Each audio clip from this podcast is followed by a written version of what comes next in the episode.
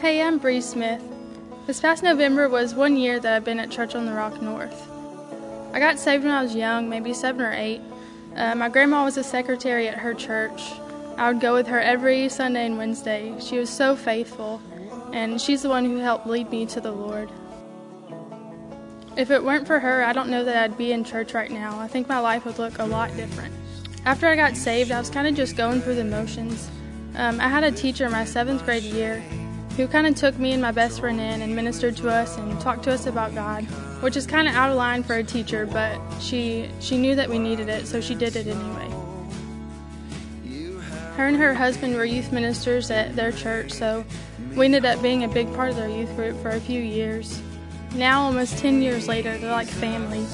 I call her kids my niece and my nephew. It's just amazing how God works that way. It wasn't until she told me about God and witnessed to me that I, that I really came to know God. Growing up, I knew of Him, but it wasn't until that moment in my life that I came to have a real close personal relationship with Him. I wouldn't be here today if it wasn't for her telling me about Him.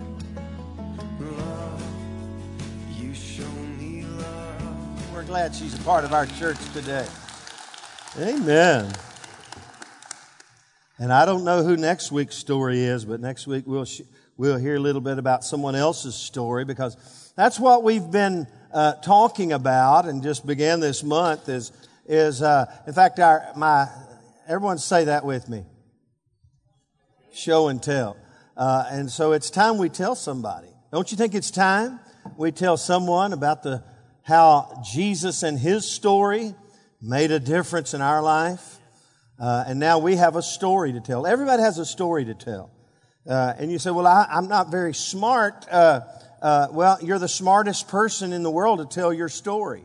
Well, I don't know much about the Bible. Well, you don't have to know a whole lot about the Bible to tell how Jesus made a difference in your life. Amen.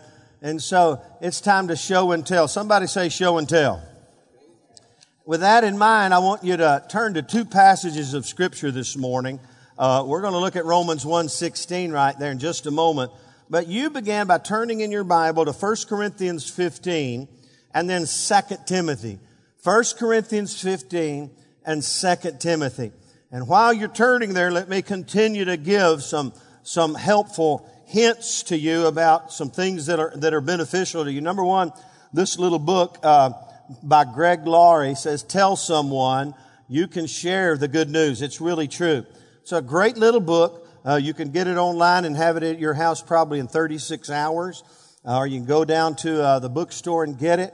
Uh, it's just a simple read, but it really inspires you to tell your story. You have a story to tell. And then also, you'll go to the website, I think it's, um, let's see, tellsomeone.harvest.org. Everyone say that. Tellsomeone.harvest.org harvest.org. Say it again. Tell someone dot harvest.org. If you go there, you can sign up for a six week uh, training course, online training course on how to tell your story, how to be a more effective evangelist, how to, how to be a personal uh, influence in people's life with the gospel of Jesus Christ. So I want to encourage you to do that as well. A couple of things I also want to encourage you to do. I want you to encourage you to begin to pray for me even now uh, and pray over our ministry in India coming up February 20th. Somebody say February 20th.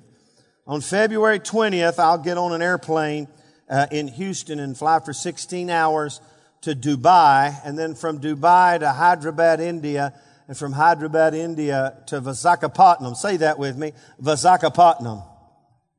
You see, you didn't say it. I know you didn't. I can't hardly say it. I certainly can't spell it.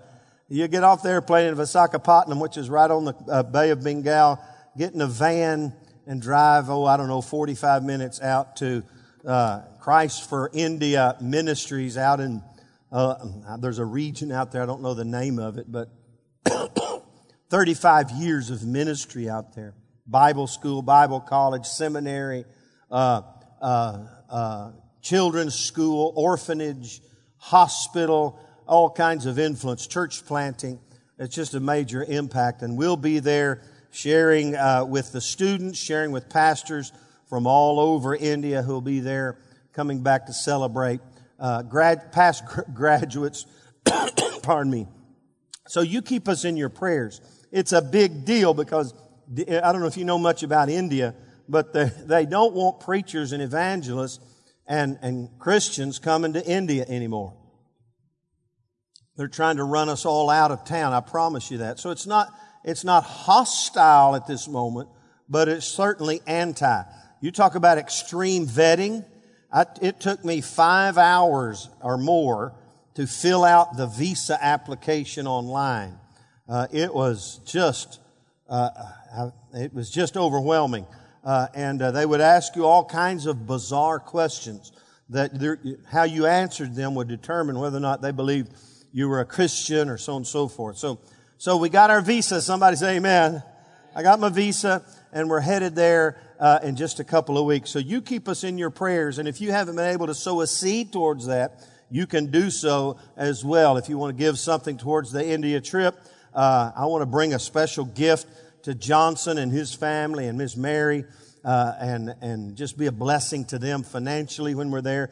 If you'd like to help me do that, We'd love for you to have the opportunity. Just whatever you give, put it on your envelope or your check. Just put India trip and that'll get the job done. Everybody say show and tell. All right. Romans 1:16. I'm going to give you uh, all all month if you will to memorize this. So let's say it together out loud. Here's what Paul the apostle said to the church uh, in Rome and to all of us. Here we go. For I am not ashamed of the gospel of Christ for it is the power of God to salvation to everyone. And where was that? 116. Everyone say Romans 116. Let's say it again together. For I am not a.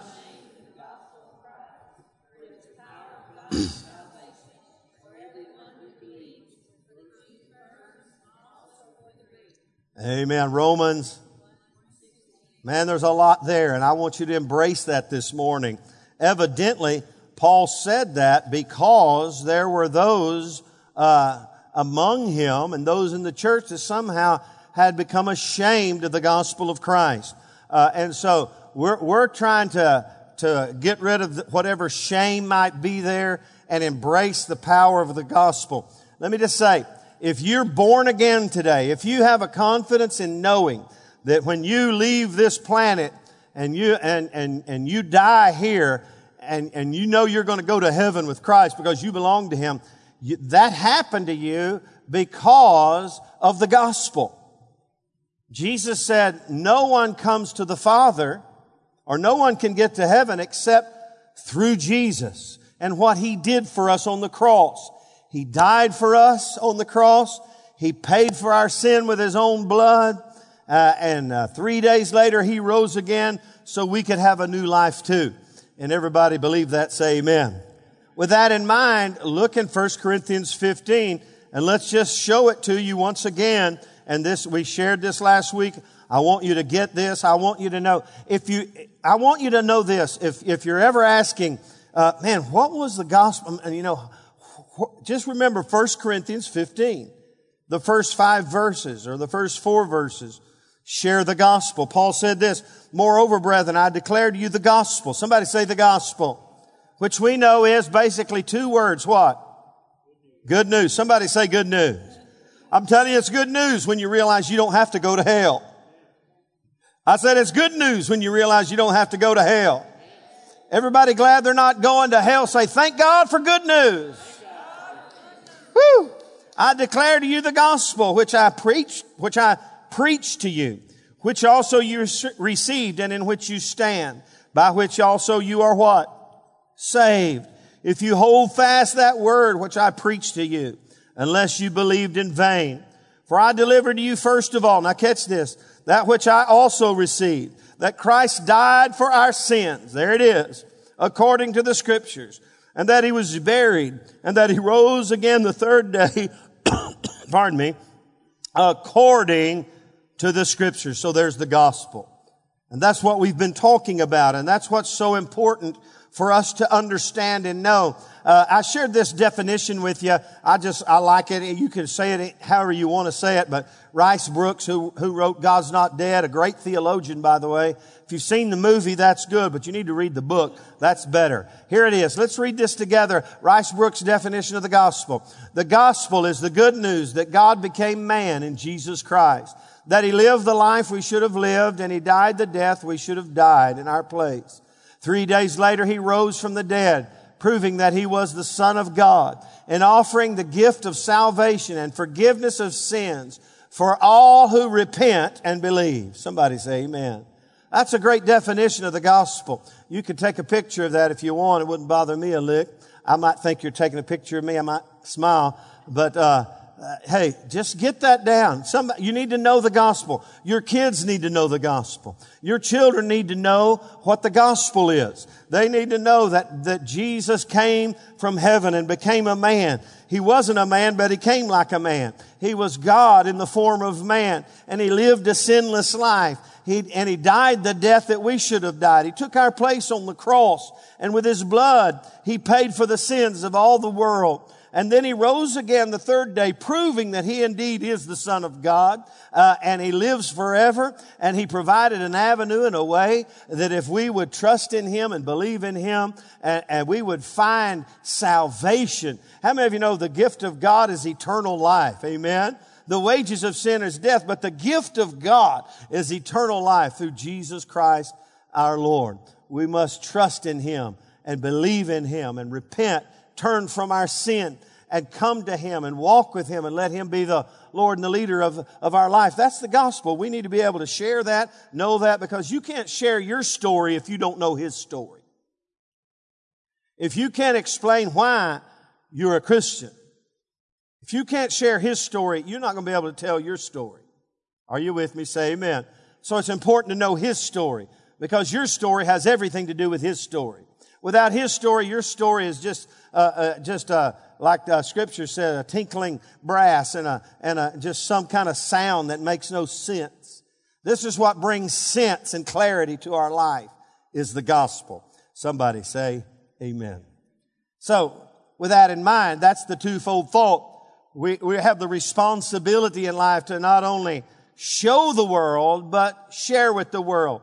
Here they are. We are to show the world Jesus by way of the life we live. How many of you know you got to live it as well as share it?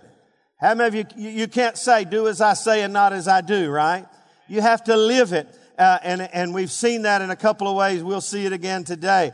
But we also have the responsibility to tell the world about Jesus by way of the words we speak. If you go back to 1 Corinthians, what did Paul say? He didn't say, I, I, smiled and nodded and lived the gospel before you and you believe. No, he said, I preached the gospel. I proclaimed the gospel. It came out of my mouth, the gospel. And, and because we know Romans 1.16, that power of God came upon them through the preaching of the gospel and they received it and they were born again. Somebody say amen. People will never be born again by your smiling face. Dope addicts smile every once in a while, for goodness sake. Are you with me? Say amen. Go down to the bar. No, don't do that. If you were to go down to the bar, there'd be all kinds of people, but there'd be some people laughing and happy, and you would think if you weren't careful, they had the joy of the Lord. If you remember Pentecost, they thought they were drunk. They said, we're not drunk as you suppose. We've been filled with the Holy Ghost. Somebody say amen. So we have the responsibility to show and tell. Somebody say show and tell. Now, I gave you a sad statistic about church and about people and about Christianity. Everybody say sad. And there it is. 90 to 95% of all believers have never led one person to Christ. That's sad. Tell your neighbor, that's really sad. Here we are, we have a responsibility to show and tell, and the sad statistics are out 90 to 95%. That nearly everybody, by the way, has never led one person to Christ. And let me tell you what I believe God is going to do through you this year. God's going to begin to change that statistic in this church. He's going to begin to change that statistic and he's going to begin to use you to turn that around because understand something. When you begin to tell your story, some people will be born again. You see, there's two kinds of people in the world. There's yes people and there's no people. You've run into it. You think everybody's a no people. I'm telling you, there's a lot of yes people. And let me just say to you, around the world, people are being born again by the power of the gospel of Jesus Christ. And I, pardon me. I'm about over this, but not quite. People are being born again. And I want to tell you, God's going to use you. He wants to use you to tell your story and tell God's story because God's story is powerful. Your story is a complement to His story. And His story is powerful. And when you tell His story, uh, it opens up the opportunity for God's power to be made manifest in people's lives. And we're going to begin to change that statistic. Amen. How many of you, in fact, let's all just lift our hands to God right now and say, Lord, use me this, this week, this month, this year to win people to Jesus Christ. Bring me some yes people who are ready to say yes to the gospel of Jesus Christ. Everybody said amen. If you remember Pentecost, Peter gets up as well as the other disciples under the power of the Holy Spirit. He preaches the gospel. And that gospel pierced their hearts. And the Bible says they were pierced in their heart and they said, what must we do? And he shared with them what they needed to do and they received. They, it says they gladly received. That day they gladly received. There was over 3,000 people born again that day. And so that's the power of, of the gospel. And everybody said amen. So that's where we're headed and we want to encourage you to begin to tell your story. Go online to that website. Uh, what did I say? Tell someone.harvest.org. Let uh, Brother Greg Laurie, a great evangelist and pastor in California, teach you about how to share your story and how to effectively win someone to Jesus Christ. There's two gentlemen in the room, maybe more. I know at least two that are avid fishermen. I won't, uh, I won't, uh, call any names. Well, maybe, I, no, I won't. When they, when, when uh, let me just say this when they put me on their Apache fishing team, I might start showing their pictures off in the paper or something. But uh, they know something about catching fish that you have to set the hook. Are you with me? If you don't set the hook, they're liable to get off. You got to set the hook. And I'm telling you, you get online, you watch videos. I'm telling you, these guys, they set, not only them, but m- myself. I tried to teach a guy this one day. He didn't get it. Uh, I said, you got to set the hook. He said, oh, you to set the hook. I said, you got to set the hook. And uh, so I, I told him, I said, let me show you how. He, I took his hook in my hand and he went out there. I said, start reeling. And he started reeling and I just held on and he, and he didn't put the hook in my, I said, see, you just reeling. It ain't putting the hook in nothing. Okay. Now you put the hook in your hand and let me show you how to set the hook. And he said, no, I get the point. All right.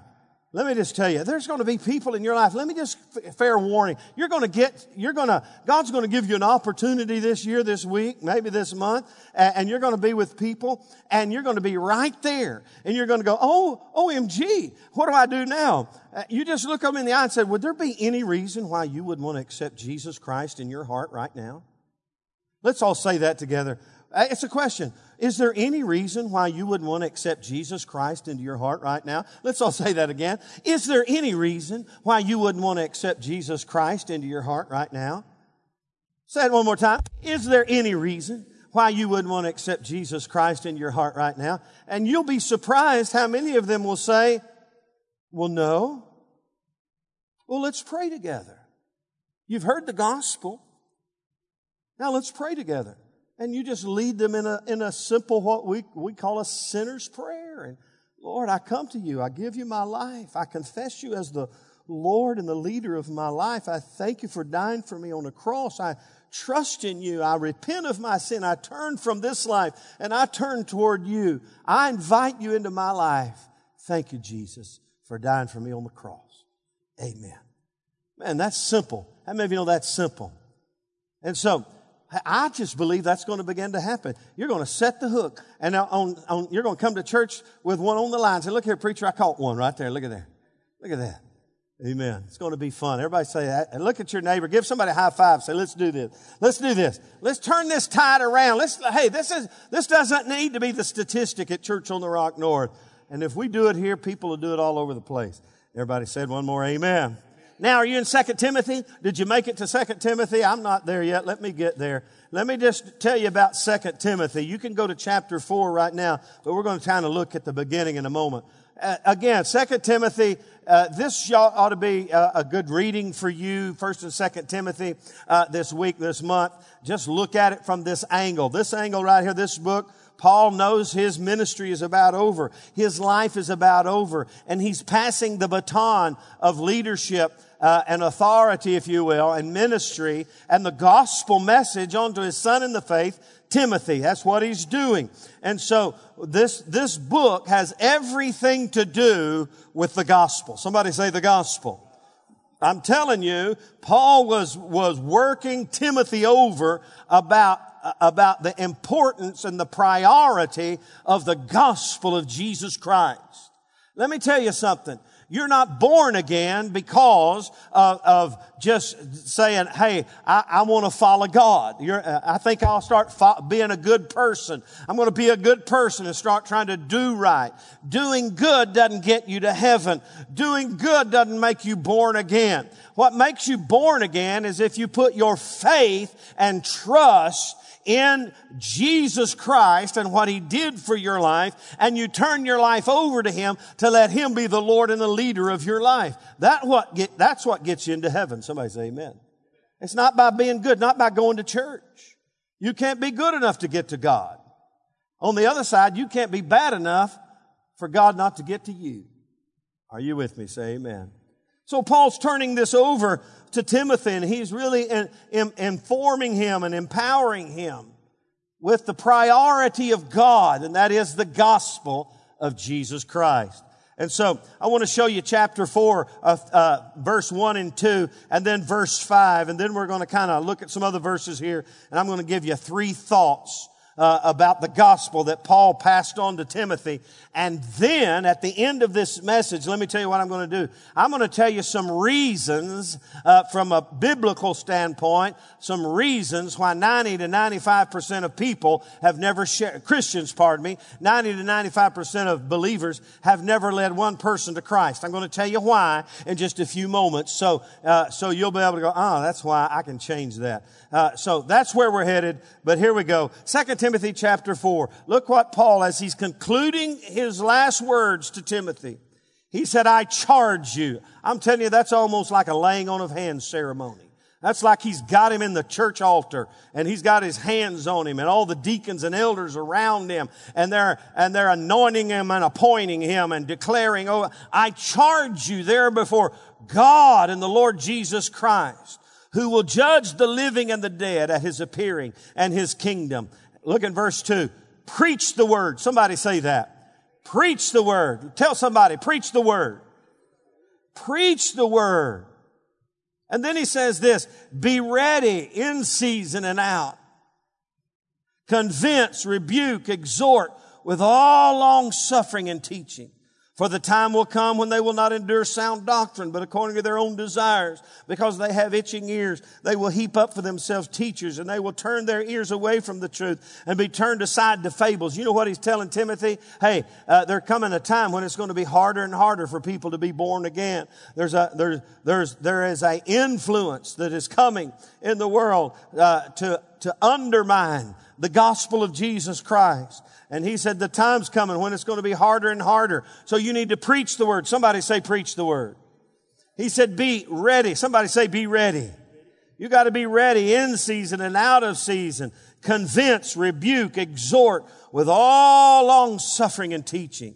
And look in verse five. You be watchful in all things, endure afflictions, and do the work of an evangelist. Someone say that with me. And do the work of an evangelist. And then he says, fulfill your ministry. And from that moment, he begins to talk about the fact that he's out of here. I fought a good fight. I've kept the faith. God's got a crown of righteousness for me. uh, and he's on his way out and he's passing the baton of the gospel message on to Timothy. Somebody say, preach the word. So it's important for us to show the world Jesus by the way we live our life, but we have to share with the world. We have to tell the world about Jesus by the words we speak by sharing the gospel. So let me talk about the gospel. Let me give you three thoughts about the gospel that Paul wanted to get across to Timothy in this passing of the baton ceremony. The first one is this, that we have been enlightened by the gospel. Someone say enlightened. Look in 2 Timothy chapter 1. Uh, I'm going to uh, uh, just read a couple of verses here. Let's start down in verse 8. Therefore, here he says it again, do not be ashamed of the testimony of our Lord, nor of me his prisoner, but share with me in the sufferings for the gospel according to the power of God, who has saved us and called us with a holy calling, not according to our works, but according to his own purpose and grace, which was given to us in Christ Jesus before time began. Now follow me, but has now been revealed by the appearing of our Savior Jesus Christ, who has abolished death and brought life and immortality to light through the what? The gospel. He said, let me tell you what the gospel has done. It's brought life to people who are hopelessly lost and without Christ and dead indeed in their sins. Paul told the, the Ephesians, we're dead in trespasses and sins.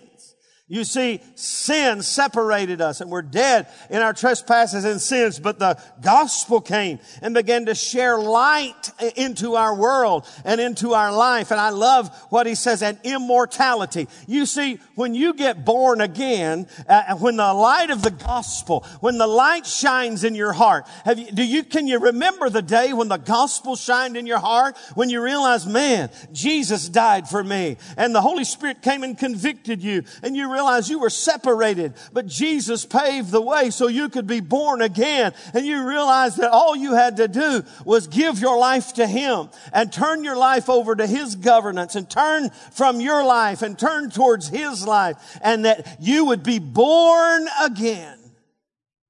How'd that happen? Because the gospel shined light into your heart. What did Jesus say about His own life? I am the what? The light of the world. And so the gospel has the power to bring light into the darkness. In fact, look over in 2 Corinthians 4 4. Take a left. Go with me. Come on, everybody. Uh, 2 uh, Corinthians 4 4. Some of you electronic guys can get there before I can turn there. 2 Corinthians 4 4. Uh, it says, that, I wish I could read all of this. Mm. Ooh, ah. Uh, let me just see what time it is. Oh, I better not. Look in verse 5. Oh no, verse 4. Oh no, verse 3. But even if our gospel is veiled, it is veiled to those who are perishing, whose minds the God of this age has blinded, who do not believe. Boy, that's powerful. You see, if you do not believe, the Bible says your mind is blinded to the gospel. What does it take to be born again? You gotta believe. You gotta have faith whose minds the God of this age has blinded, who do not believe, lest, catch this, lest the light of the gospel of the glory of Christ, who is the image of God, should shine upon them.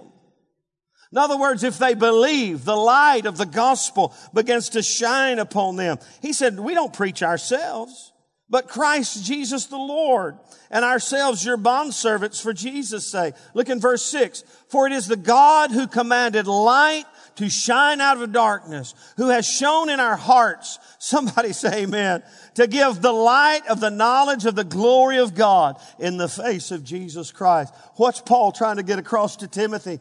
Trying to let him know, listen, this gospel has the power to shine light into our life, into the dark places of the, of this life. And, and, and Paul told the Ephesians, it says that, that the power of the gospel, uh, brings, it exposes, it illuminates things in our life. You see, you know why some people are lost? You know why people are lost? Because they're in darkness. Why are they in darkness? Because they are, they were born in sin. They're separated from God. But when they hear the gospel, It has the power to bring light into their hearts, To see in the darkness and see what's really going on in their life. And their great need for God in their life. Paul told Timothy, he's brought light into our lives and immortality. You can live forever. How many of you know everybody lives forever? You know, some of you ladies this morning, probably every one of you ladies this morning, you did something this morning beyond everything you put on your makeup. Why'd you put on your makeup? Well, that's just why we, we do that. But because we, we like to look younger. Because somehow, some way, we just, we're, we're, we, and I'm not being critical. If, if they had makeup for me and I'd put it on, I, they just don't have it. I want to look younger too. Uh, maybe I get one of these. Or one of these. How many of you, when you do a selfie, you go, oh, no, I ain't doing that selfie? Here's where I think I look when I do a selfie. We want to look younger. You know what that, the inner thing is? We want to live longer. We want to live forever. We want to be young forever. Let me tell you something today. When you give your life to Christ, you're never going to die. In fact, this old body, you know what the old song says? The scripture says, we'll get a new body. Praise the Lord. We'll get a brand new life. Woo! Amen. Somebody say amen. So Paul wanted Timothy to know the power uh, that the gospel has. It brings illumination into the hearts of men. I think of Paul the apostle. When you think of Paul the apostle uh, in his life, uh, he's just out doing what he believed was God's duty, persecuting Christians, and and all of a sudden, what happened? It says a light shone. When Jesus shows up, he brings light. And what did he illuminate? And and and he said Saul, Saul, why are you persecuting me? He said, who are you, Lord? He said, I'm Jesus whom you're persecuting. I'm telling you, he got a revelation. The, the light brought revelation into his life. And when you get revelation from the, from the illumination, it'll have, it, it, it has the power to produce a transformation. You can't, you can't go backwards. You can't get transformed and then, uh, and, and, then, uh, and then, uh, and make your way back to, you know, it's illumination that brings forth revelation. Paul realized, man, this is God. I'm persecuting the Christians who, uh, Jesus is real for goodness sake. I'm, and, and the Bible says very shortly after that, he went out preaching the gospel of Jesus Christ and a transformation took place in his life. You see, without illumination, there can be no revelation revelation. Without revelation, there can be no transformation. And let me just say this about your own life. If you call yourself a Christian, but there's been no real transformation that should be happening on a daily basis, becoming more and more like Him, you might need to go back and make sure there was some real illumination and revelation about the need for Jesus Christ in your life. Come on now. That produces transformation. So that's what Paul's trying to get across to Timothy before he passed the baton. And then number two, he said this in a couple of three, four different places about the gospel. Uh, he says we're entrusted with the gospel. We've been entrusted. Paul said this in verse 11 of chapter 1 in 2 Timothy. He's, he, after he says he's brought life and immortality to light through the gospel. he's talking about the gospel. And then he says, to which I was appointed a preacher. He said, this gospel that came, I've been appointed as a preacher and a teacher and an apostle to the Gentiles. This is who I am because God appointed me. I am now uh, responsible to share the gospel with everyone I can. We've been entrusted with the gospel. Someone say entrusted uh, go, go back to 1 Timothy chapter 1. Just take a left. Go back to 1 Timothy 1 verse 11. I love this. he says this, according to the glorious gospel of the blessed God, which was committed to my trust. This gospel, how many of you know this, this is just indicative of Paul the apostle. This is for the, for, for all of us who believe. What did, what did Jesus say when he left? Go into all the world and make disciples. Are you with me? So we've been entrusted, we've been enlightened, we've been entrusted. Uh, hey, go go take another left and go to First Timothy, pardon me, First Thessalonians uh, chapter two, verse four. But we have been approved by God to be entrusted. Someone say entrusted.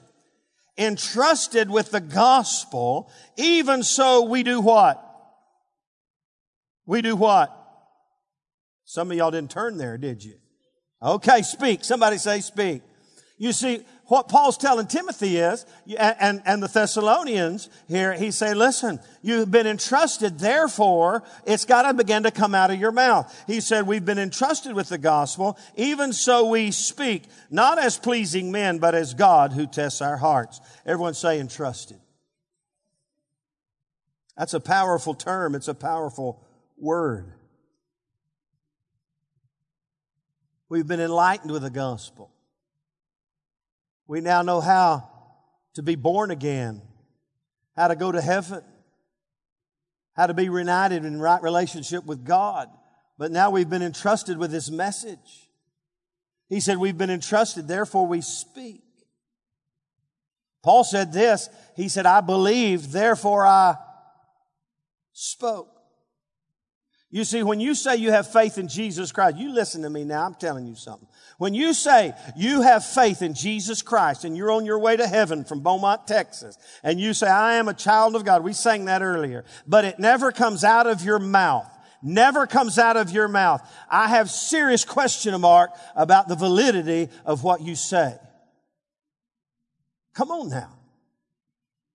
Because illumination brings revelation. Revelation brings transformation. And Paul said, hey, this gospel, it illumines some things in our life. And now we've been entrusted with it. And as, because we've been entrusted with it, it's got to begin to come out of our mouth. Now I was a little tough on you, but just t- swallow the pill. It'll do you some good. Everybody go, thank you, Pastor Sam. Amen. And number three, this is kind of where we started. We've been empowered with the gospel. The gospel is powerful. Look in 2 Timothy. Go back to 2 Timothy. I, I, I, purposefully didn't read it all there for you, but look what Paul said in verse 6, 7. Follow with me. Oh gosh. Uh, he says this, Therefore I remind you to stir up the gift of God which is in you through the laying on of my hands. For God has not given us a spirit of fear, but of what? Power and of love and a sound mind. Therefore do not be ashamed of the testimony of our Lord, nor of me his prisoner, but share with me in the sufferings for the gospel according to the what?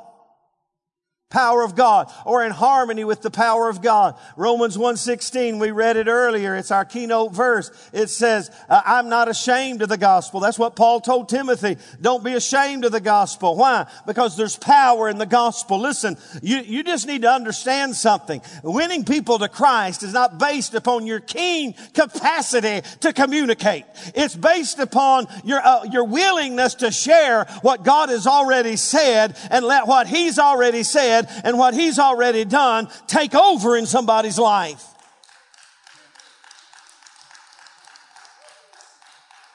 There is something to be said about convincing people to, to follow God and being, being, you know, you, you, you don't, you know, there is something to be said about giving a good gospel presentation.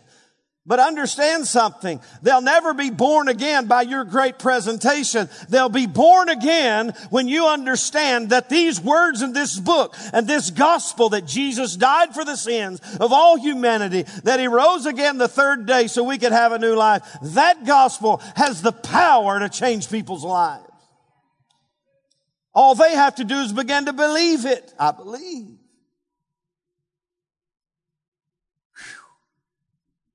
It's powerful. I love what Acts 4:33 says. You don't need to turn there. But it says basically this, and with great power the apostles gave witness to the resurrection of the Lord Jesus Christ. They just didn't give witness to the resurrection of Jesus Christ. They did it with great power. Where'd they get the great power? Of course, they had the Holy Spirit, but it's the, they're talking about the gospel here. With great power, they gave witness to the resurrection of Jesus Christ. How many of you know if you and I will begin to share the, the gospel of Jesus Christ, there'll be great power. Amen. Whew. So we've been enlightened with the gospel. What else? We've been entrusted with the gospel. And we've been empowered with the gospel. So why, for goodness sake, is there such a gross lack of sharing the gospel? Why, for goodness sakes, is there such a, why to not, are 95 and 95% of all believers, why have they never shared the gospel and won one person to Christ?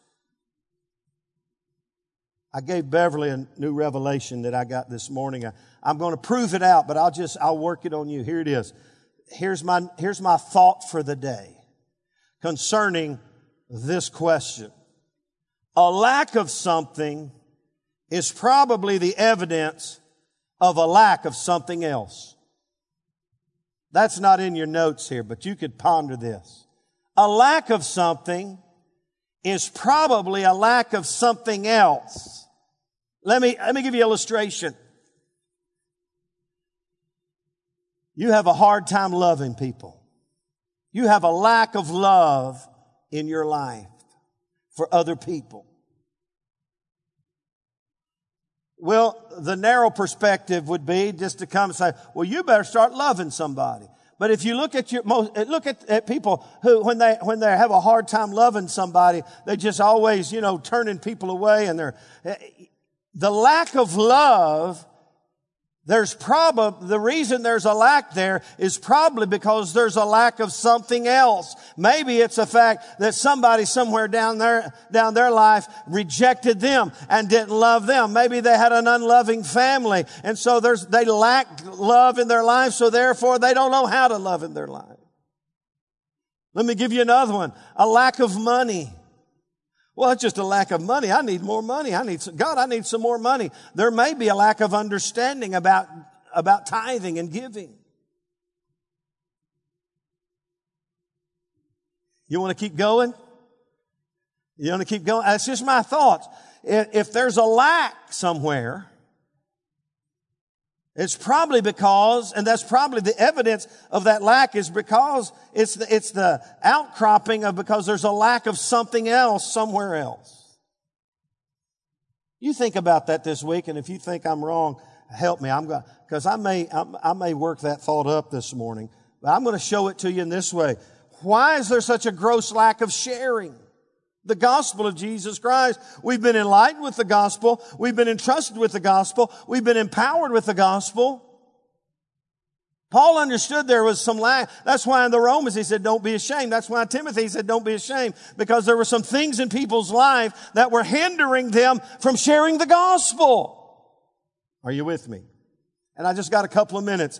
I'm going to walk through 2 Timothy with you and I'm going to show you what I think is lacking that causes us, that causes there to be a lack of the sharing of the gospel. Here's some things that are lacking that, that are made evidence in the church by a lack of sharing or a lack of sharing in our own life. Number one, why is there a gross lack of sharing the gospel? Why do 90 or 95% of people, uh, believers not share the gospel? Because there's probably a gross lack of anointing. People are not walking in the anointing of the Holy Spirit. Look what Paul told Timothy in 1 Timothy, pardon me, 2 Timothy chapter 1 verse 7. He said, he said, stir up the gift of God which is in you, 6 and 7, through the laying on of my hands. For God has not given you a spirit of fear, but of power and of love and a sound mind. Somebody say, stir it up. I'm going to tell you, we just need to get the anointing of God on our life and quit letting fear and intimidation and, and, and, those kind of things come on our life and just stir up the anointing of the Holy Ghost in our life. What happened when the church got the anointing? They started preaching the gospel with power. Amen. Man, the first thing you need to do in the morning as you're getting Folgers in your cup is stir it up. And I'm not talking about the coffee. Stir it up. Somebody say, stir it up. Hey, you want to sound like a Pentecostal preacher? Some of you look at me, look at somebody get that raspy. Stir up in Jesus' name. Stir it up. You want me to come sh- lay hands on you suddenly? I will, but I'm going to tell you in the morning, I won't be there. I believe the, the reason there's a gross lack of sharing is because we don't get up and get the anointing of the Holy Ghost on our day and get full of the Holy Ghost and stir it up. Look at somebody in the eyeball say, you can even look mad if you want because I'm kind of ticked off too. Look at somebody go, stir it up.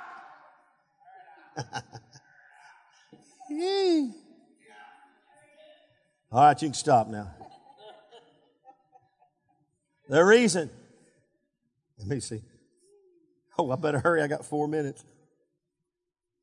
The second one is this. The reason there's a gross lack of sharing the gospel is because there's probably a gross lack of understanding.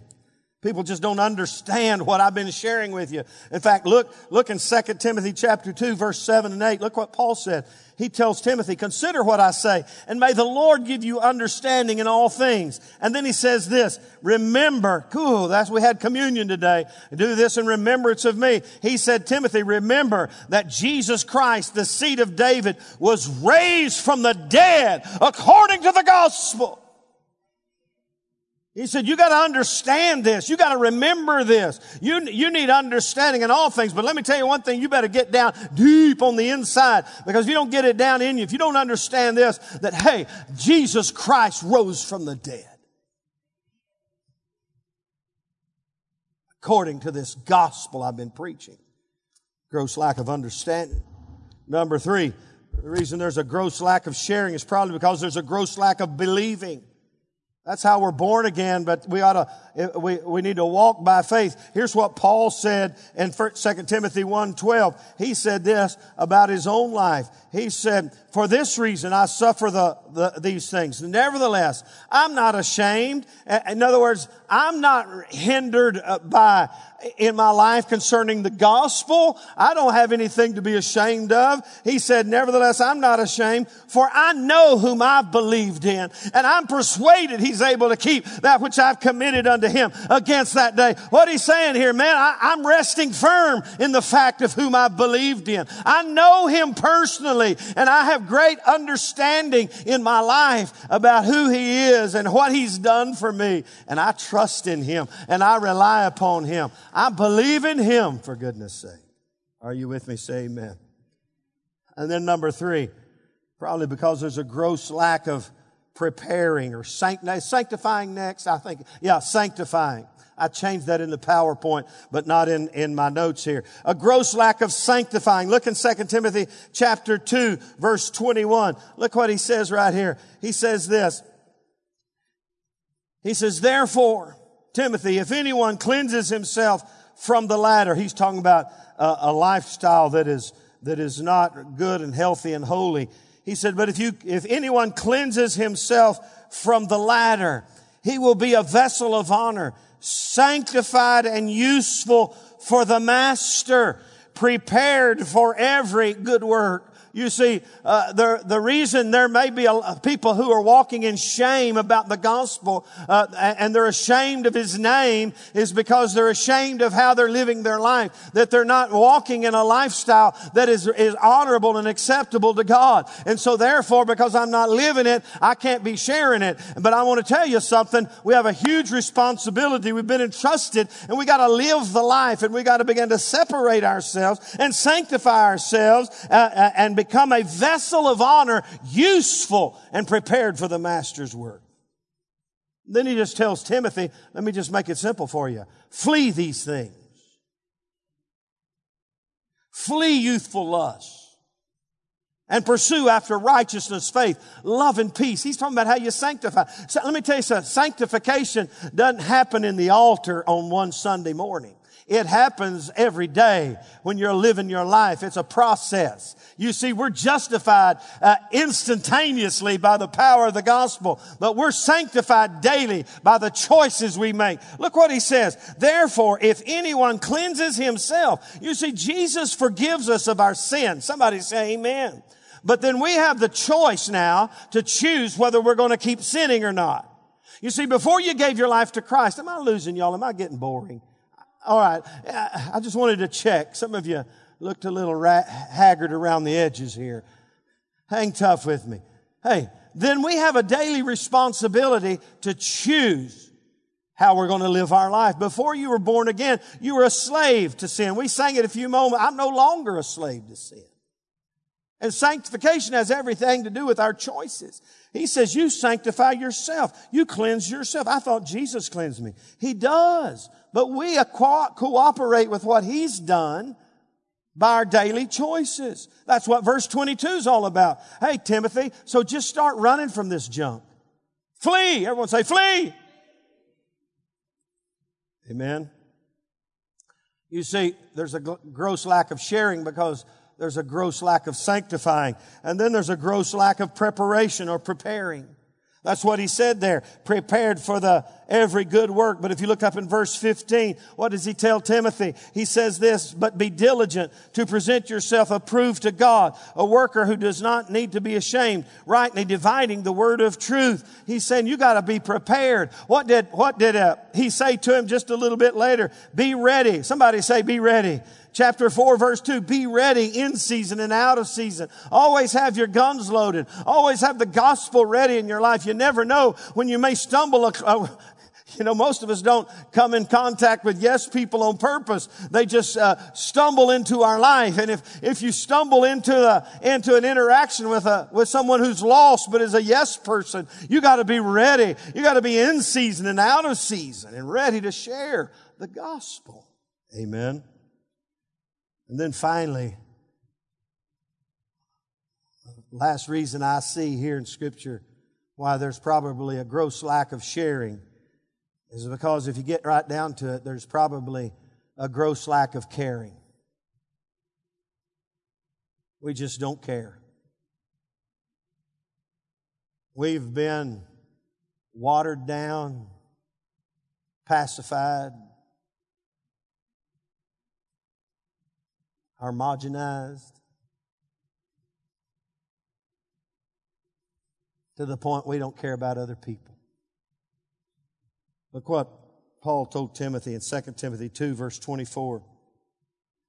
A servant of the Lord must not quarrel, but be gentle to all, able to teach in patience and patient, in humility, correcting those who are in opposition if God perhaps would grant them repentance so that they may know the truth, that they may come to their senses and escape the snare of the devil, having been taken captive by him to do his will.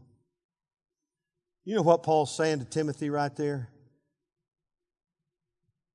You got to care about people. It's not about a scorecard. Well, I'll, I shared with somebody that I put my, get, and marking your brownie points. It's about looking at a world that is lost and without Christ, and realizing that without them, they're going to go to hell. Without Jesus, and caring enough to serve them and be gentle with them, teach them, and in humility correct them and share with them the good news of the gospel so they can come to their senses. Here's what you need to know about lost people. Lost people can be frustrating, but you know why they're frustrating? They're lost. Those lost people, they're so they're so mean. Those lost people, they're so rude. Those lost people, they just cuss and smoke and chew and go with the girls who do. Oh my God. They can't help it. They were born that way. They're lost. And they need to be born again, but they'll never be born again unless somebody shows them that they care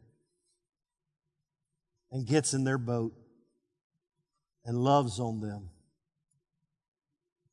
I was on a trip in Mexico with a gentleman who I call, I, I, I'm not a judge, he was about half saved. Knew a lot about water wells and stuff, and one of our friends brought him. I don't, you can't be half saved. But I didn't question his, his, his uh, salvation. I questioned his theology a lot uh, in my own heart. But my goal with him that week was just to show him and care about him, and if I could, share with him a little bit. We're able to do some of that. And even though, and we, and we differed on politics, but he knew I didn't get, I didn't let politics keep me away from caring for him and being his friend. People don't care how much you know till they know how much you care. And why do 90 or 95% of people, have they, Christians never really led anybody to Christ? Because there's some lacks in our life. We just need to be better. No, we need to stir up the anointing. Get full of the Holy Ghost. Stir up our faith and begin to believe God's going to use us. Begin to embrace the revelation of the gospel and understand and begin to sanctify our lives and prepare our lives and begin to care for people. That's what Paul's telling Timothy right here. I'm about to give you this baton.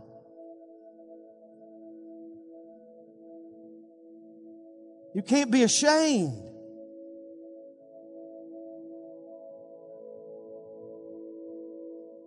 Let's stand together. Jesus, thank you for the Word of God. Lord, let us examine ourselves. Look at the lackings in our life. And Lord, if we fall into that 90 to 95% percentile, we just pray, Lord, that lack in our life, we'd begin to fill it with a fresh anointing, a fresh faith, fresh understanding, and a lifestyle of sanctification. Prepare ourselves mentally, emotionally, and spiritually, and be ready to share the gospel. Peter said, always be ready to give a reason for the hope that is within us. God, let us care for people who are lost. Let us love them and care for them. Let us care about their eternal security. Let us care about the lostness of their families. In Jesus' name. And everybody said, Amen. Now, before we leave this morning, I know it's right up noon. Take somebody by the hand across the aisle. Let's cross aisle. If you don't know those across the aisle, if you're a first time guest with us, just bear with me a second. Grab somebody's hand, even though it's a stranger. Oh my gosh. They may have cooties. Just grab somebody's hand. Let's just pray that this week, come on, come on, it's okay to move. Some, there you go. Father, we agree together. Lord, as I said as we begin this service, I sense something's going on behind the scenes. And I thank you this week, Lord, that you you've empower, that you you will empower us with the Holy Spirit, and Lord, we would let the power of the gospel loose, Lord God, and Lord, we'd loose the noose on our lips. We'd begin to share the word of the Lord. And God, you'd fill us with understanding and caring and faith and anointing. And Lord, let us, Lord God, love people enough to share your story and how your story has shaped our story. Give us opportunity together. And we thank you for it in Jesus' name. everyone said, Amen. Well, squeeze that hand, say, God bless you. Amen. Amen. Hallelujah.